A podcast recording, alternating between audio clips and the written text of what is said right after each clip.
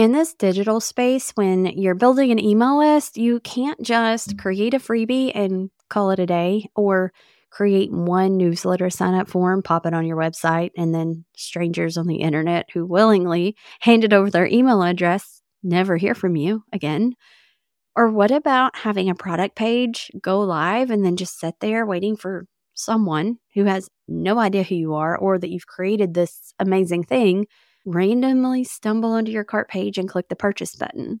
How I wish that that is how it would happen because we could all be millionaires at that point, right? Let me call out podcasters real quick. Having a podcast and expecting that people just know what your paid offers are, it's not going to work. So, today we're going to dive into why you might be losing leads, regardless of your business model, and how to fix it. This is the School of Marketing for Digital Entrepreneurs. My name is Magan Ward, creator of the Pop Up Podcast and founder of the Email Template Shop. I believe that running a profitable digital business does not require subscribing to the hustle culture in order to make a comfortable living and find freedom in the things that you love most. If you dream of having a digital business without the constant late night work sessions, then you're in the right place. So you can find simple strategies to set you apart in your industry with real actionable steps for this digital marketing world so that you can grow and build your business. The only question is are you ready? If so, welcome to the School of Marketing podcast. Welcome back to episode four How to Stop Losing Leads with a Solid Email Strategy. But before I dive in, we're officially into summer break over here. I know some of you might have kids that are not quite out of school for the summer yet, but you're almost there.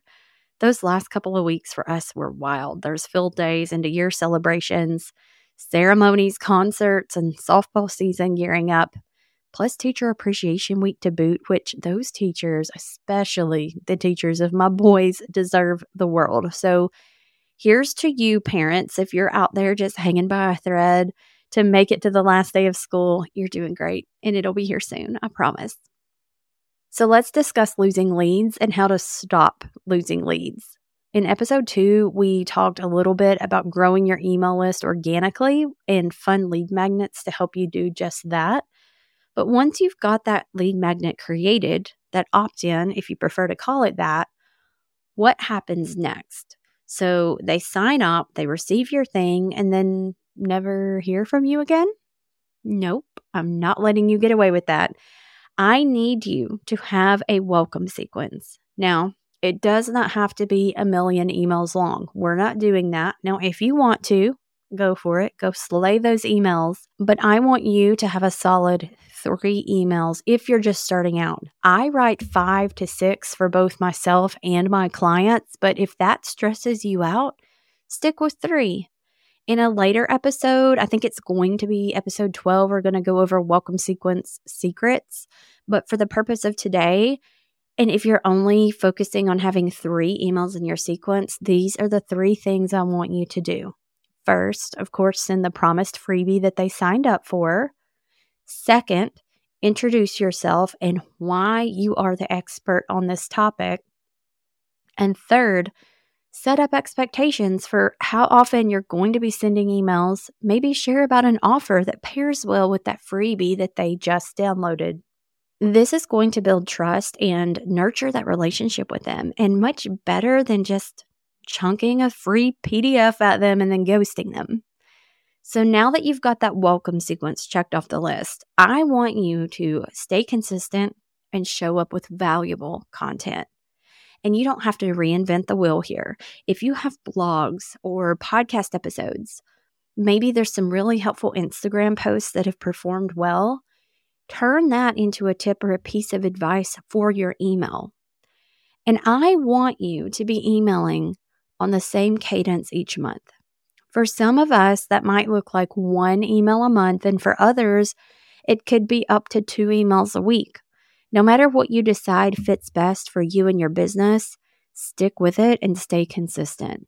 If you remember in your welcome sequence that we just talked about, you're going to be setting up those expectations with them already.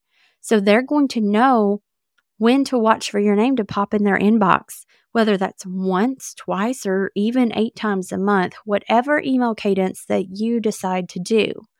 Because being consistent with your email frequency is going to keep you top of mind with your subscribers.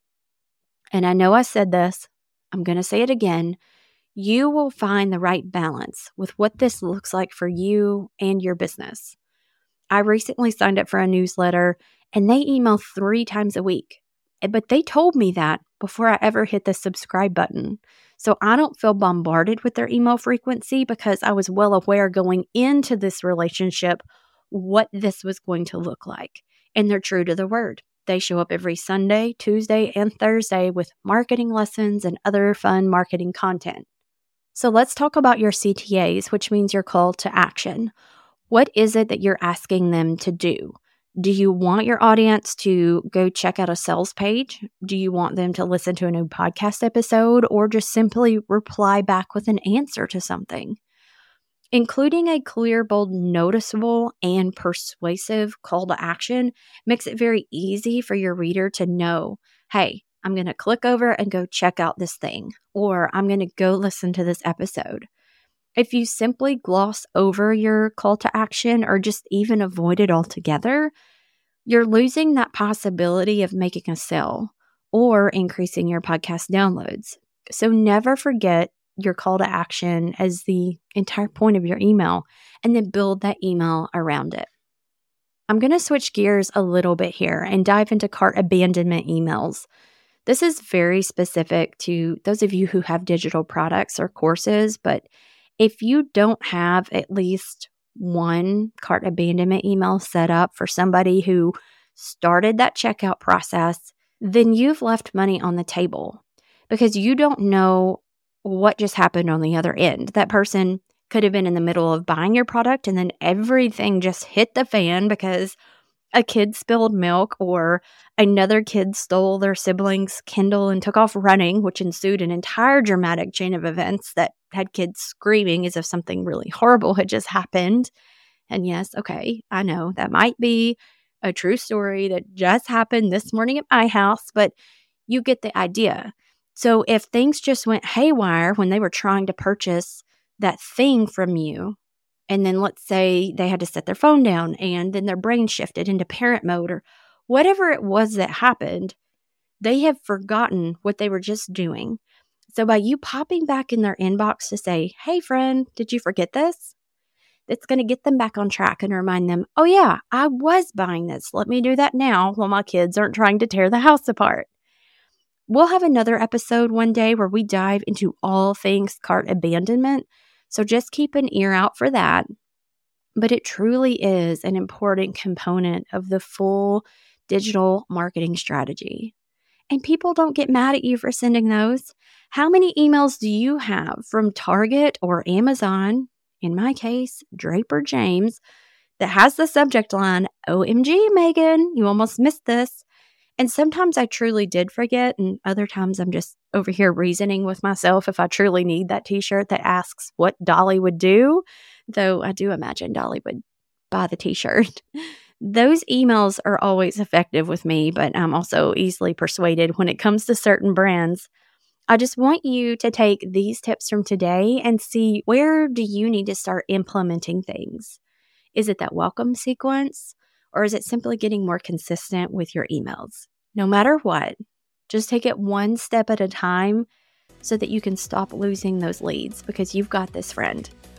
Now, in our next episode, we're going to discuss if passive income is really passive. Thank you so much for listening to the School of Marketing podcast today. If you loved this episode, please leave a five star review and hit the follow or subscribe button in your favorite podcast app. This will help the show reach even more entrepreneurs like you. And don't forget to check out the show notes for all the details mentioned in today's episode. And a big thanks to Studio Pizza Productions for making this show sound amazing in your AirPods. If you're looking for more resources, be sure to check out the email template shop and join the School of Marketing community on Facebook. And remember, may your email list forever be larger than your social media following.